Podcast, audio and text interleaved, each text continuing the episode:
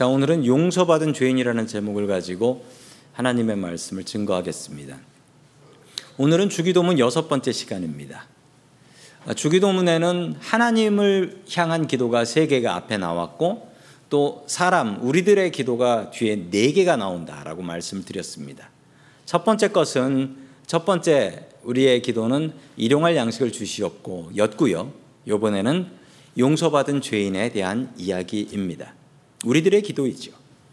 첫 번째 하나님께서 우리들에게 주시는 말씀은 하나님의 용서를 배우라라는 말씀입니다. 하나님의 용서를 우리는 배워야 합니다. 우리는 왜 용서하며 살아야 될까요? 그 예수 믿고 교회 다니면 용서해야 된다. 이야기는 늘 듣습니다. 그리고 예수님께서 말씀하셨던 그 복음서의 설교들도 보면 대부분 용서에 대한 이야기였습니다. 그런데요, 늘 용서하고 살면 무슨 일이 벌어지는 줄 아십니까? 늘 용서하고 살면 사람들이 우리를 바보로 봅니다. 맨날 용서하니까요. 저 사람은 뭐 소리를 지르고 화를 내는 경우도 없고 늘 용서하니까 아, 저 사람은 그냥 늘 용서할 거야. 저 사람한테는 아무렇게나 해도 돼. 그래서 어, 예수 믿는 사람을 호구로 생각합니다. 호구. 교회는 늘 용서하니까요. 교회는 무시해도 된다라는 생각이 있습니다. 그 미국에서는 집하고 집 사이에 이제 울타리, 담이 있죠. 담이 있는데 그 집하고 집 사이에 있는 담은 그 두 집이 어, 같이 돈을 내 가지고 관리를 합니다. 그래서 같이 돈을 내 가지고 그 울타리를 관리하고 어, 그 담이 무너지게 되면 그 담을 보수하지요. 그 10년쯤 전에 바람 많이 불던 날 저희 교회 이쪽에 있는 뒤쪽에 주차장에 있는 담이 넘어갔습니다. 기우뚱 넘어갔죠. 나무가 완전히 썩어버렸습니다. 예, 당연히 이 뒷집하고 돈을 반반 내 가지고 고쳐야 하는데 그냥 제가 어, 제가 당시 뭐 교회 재정도 좀 있고 해서 어, 그냥 우리 교회에서 합시다라고 했어요. 또 그 저쪽 뒷집에서는 어, 그러니까 교회가 하시오라고 이야기를 했어요. 또 왜냐하면 교회차들이 이제 퉁퉁 박아가지고 넘어졌다 이제 그랬는데 사실 뭐 그것도 있긴 하지만 나무가 썩어서 그런 건데 뭐 그런데 곰곰이 생각해 보면 예, 교회가 저 뒷집한테 해준 게 뭐가 있을까 생각해 보면 해준 건 별로 없어요. 원래 교회 옆에 집이 있으면 집값이 별로입니다. 시끄러우니까. 모여서 예배 드리면 시끄럽고 또 주일날은 주차할 곳 없고 그리고 음식 냄새, 김치찌개 냄새 나고 그래서 교회는 저는 손해보고 살아야 된다라고 생각하고 교회는 늘 용서하고 살아야 된다라고 생각을 합니다. 그런데 그렇게 손해보고 용서하고 살면 늘 손해보고 용서해야 되냐? 아니요. 좋은 점이 꽤 많이 있습니다. 어, 그렇게 한 십몇 년을 교회가 지내왔더니만 어, 이웃들이 교회를 많이 챙겨줍니다. 그래서 지난번에 겨울에 저희 교회에 좀 일이 있을 뻔 했어요. 지붕에 물이 차가지고 수영장 같이 됐는데 이제 근데 이게 물이 더 많이 그 요번 겨울에 비 많이 왔잖아요. 그래서 하마터면 좀 큰일이 날 뻔도 했는데 너무 감사하게도 여기 옆에 있는 집하고 요 집하고 예, 두 사람이 제 전화번호 알거든요. 한 분은 위에서 이제 저 사진으로 찍어가지고 저한테 보내주시고 하여튼 양쪽 집에서 다 전화가 왔어요. 어, 니네 교회 지금 큰일 났다고. 니네 교회 큰일 났다. 물이 가득 찼다고. 빨리 신경 써야 되겠다고. 라고 알려주어서 정말 감사하게 큰일을 피할 수 있었습니다. 담값은 우리가 냈지만 더 귀한 것을 얻은 것 같습니다. 이웃들을 얻은 것 같습니다. 참 감사한 일이죠. 우리가 용서하며 살아야 되는 가장 큰 이유 중에 하나는 하나님께서 용서의 하나님이시기 때문입니다. 태초에 하나님께서 천지를 창조하셨습니다. 그리고 에덴 동산 멋지게 만들어 놓으셨고 거기에 세입자 둘을 받으셨습니다. 아담하고 하와를 에덴 동산에서 살게 하셨는데 공짜로 살게 하셨습니다. 공짜로. 너무나 아름다운 선물을 하나님께서 인간을 위해서 만들어 주셨던 것입니다. 아니 그런데 이 인간들이 하나님을 배신하고 끝내는 에덴 동산에서 쫓겨났지요. 세상에 이런 배신이 어디 있겠습니까? 하나님 정말 화나실 만도 한데 하나님께서는 인간을 용서하셨고 살려주시고 그리고 또한 다른 구원의 길을 열어주셨습니다. 하나님의 용서가 없다면 우리는 살아 있을 수 없습니다. 우리는 하나님을 믿는 사람들입니다. 하나님을 믿는 우리들도 당연히 마땅히 용서하며 살아야 되는데 그 용서를 누구에게 배워야 하냐? 우리 하나님께 배워야 합니다. 하나님께서 우리의 죄를 죄 지을 때마다 벌을 주셨으면 이 세상에 살아있을 사람 아무도 없습니다. 하나님의 용서를 배우십시오. 하나님을 믿는 우리들은 마땅히 하나님처럼 용서하며 살아야 합니다. 하나님의 용서를 배우며 살 수 있기를 주의 이름으로 간절히 축원합니다. 아멘. 어, 두 번째 하나님께서 우리들에게 주시는 말씀은 예수님처럼 용서하라라는 말씀입니다. 예수님처럼 용서하라.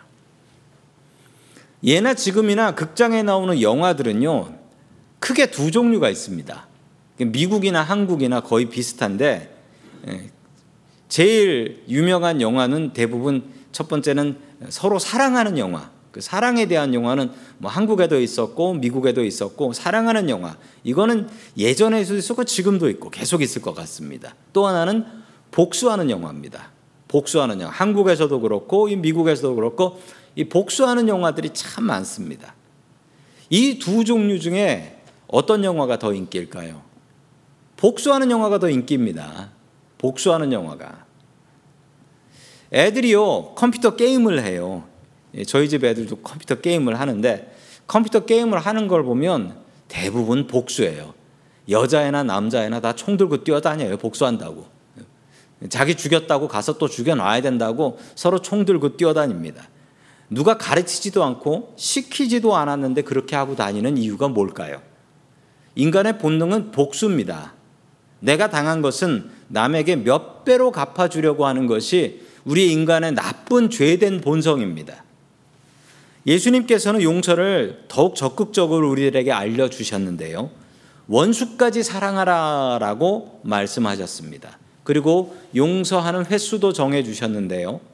마태복음 18장 22절 같이 봅니다. 시작. 예수께서 이르시되 내가 이르노니 일곱 번뿐 아니라 일곱 일흔 번이라 할지니라. 아멘. 예수님께서는 이 무한한 용서를 말씀하신 것입니다. 70 곱하기 7하면 490번, 491번부터는 용서 안 해. 이 얘기가 아닙니다. 주님께서는 무한정 용서하라라고 명령하셨습니다.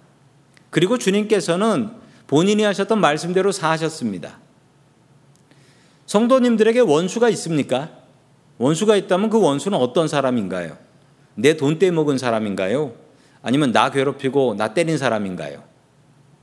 아마 이런 사람들도 원수가 될 수 있겠지만 우리의 인생에 가장 큰 용, 원수가 있다라고 한다면 아마 나 죽이는 사람, 나 죽인 사람이 아닐까요? 그거보다 더 큰 원수가 있을까요? 예수님께서는 자신을 죽이는 원수까지 용서하고 사랑하셨습니다. 주님, 저들이 하는 일을 모릅니다. 저들을 용서하여 주시옵소서. 우리는 예수님을 믿는 사람들입니다.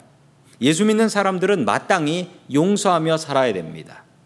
예수님께서 우리를 용서하신 것처럼 우리들도 나를 불편하게 하는 사람, 그리고 더 나아가서 나의 원수까지 용서하며 살아야 됩니다. 왜냐하면 우리들의 이름은 크리스찬, 예수님을 믿는 사람들이기 때문입니다. 예수님이 우리를 용서하셨던 것처럼 성도님들도 또한 나의 원수들, 나를 불편케 하는 그 사람들을 용서하며 살 수 있기를 주의 이름으로 간절히 축원합니다. 아멘. 마지막 세 번째 하나님께서 주시는 말씀은 용서받으려면 용서하라라는 말씀입니다. 성경이 가르치는 너무나 중요한 말씀이지요. 용서받으려면 용서하라는 거예요. 주님께서 주신 명령입니다. 천국에 가면 은행이 하나 있습니다. 모르셨죠? 거기에 우리 계좌가 다 있어요. 우리 계좌가 다 있는데 그 계좌에 뭐가 보관되어 있는 줄 아십니까? 그 계좌에는 우리들의 용서가 보관되어 있습니다. 우리가 살아서 다른 사람 용서한 것이 천국의 용서 은행에 내 계좌에 다 적립되어 있습니다. 그리고 우리가 언젠간 죽어서 천국 문 앞에 서서 우리가 셈을 받을 날이 오는데 그때 무엇을 셈하시냐면 그 은행에 들어있는 나의 용서와 내가 받아야 될 용서를 계산합니다. 부족하면 큰일 납니다. 부족하면 신용불량자가 아니라 그 사람은 용서불량자가 되는 겁니다. 주님께서는 그 말씀을 주기도문에서 이렇게 설명하고 계십니다. 마태복음 6장 12절 말씀 같이 봅니다. 시작. 우리가 우리에게 죄 지은 자를 사하여 준 것 같이 우리 죄를 사하여 주시옵고 아멘. 우리가 용서의 크레딧을 쌓아야 될 분명한 이유가 여기 있습니다. 아무리 밉고 아무리 원수라고 할지라도 그 사람을 용서해야지 나도 용서받을 수 있다라는 거예요. 그 용서에 대한 말씀, 그 이야기를 주님께서는 이렇게 들려주십니다. 마태복음 18장 24절입니다. 시작. 결산할 때 만 달란트 빚진 자 하나를 데려오매 아멘. 예수님께서 비유로 들려주신 말씀입니다. 만 달란트를 빚진 자. 이 이야기는 비유기 때문에 실제로 있었던 이야기는 아닙니다. 실제로 있었던 이야기가 아니고 비유로 말씀하신 거예요. 왜냐하면 저 만 달란트라는 액수가 실제적이지 않기 때문입니다. 어마어마하게 큰 돈인데 만 달란트가 어느 정도냐면요.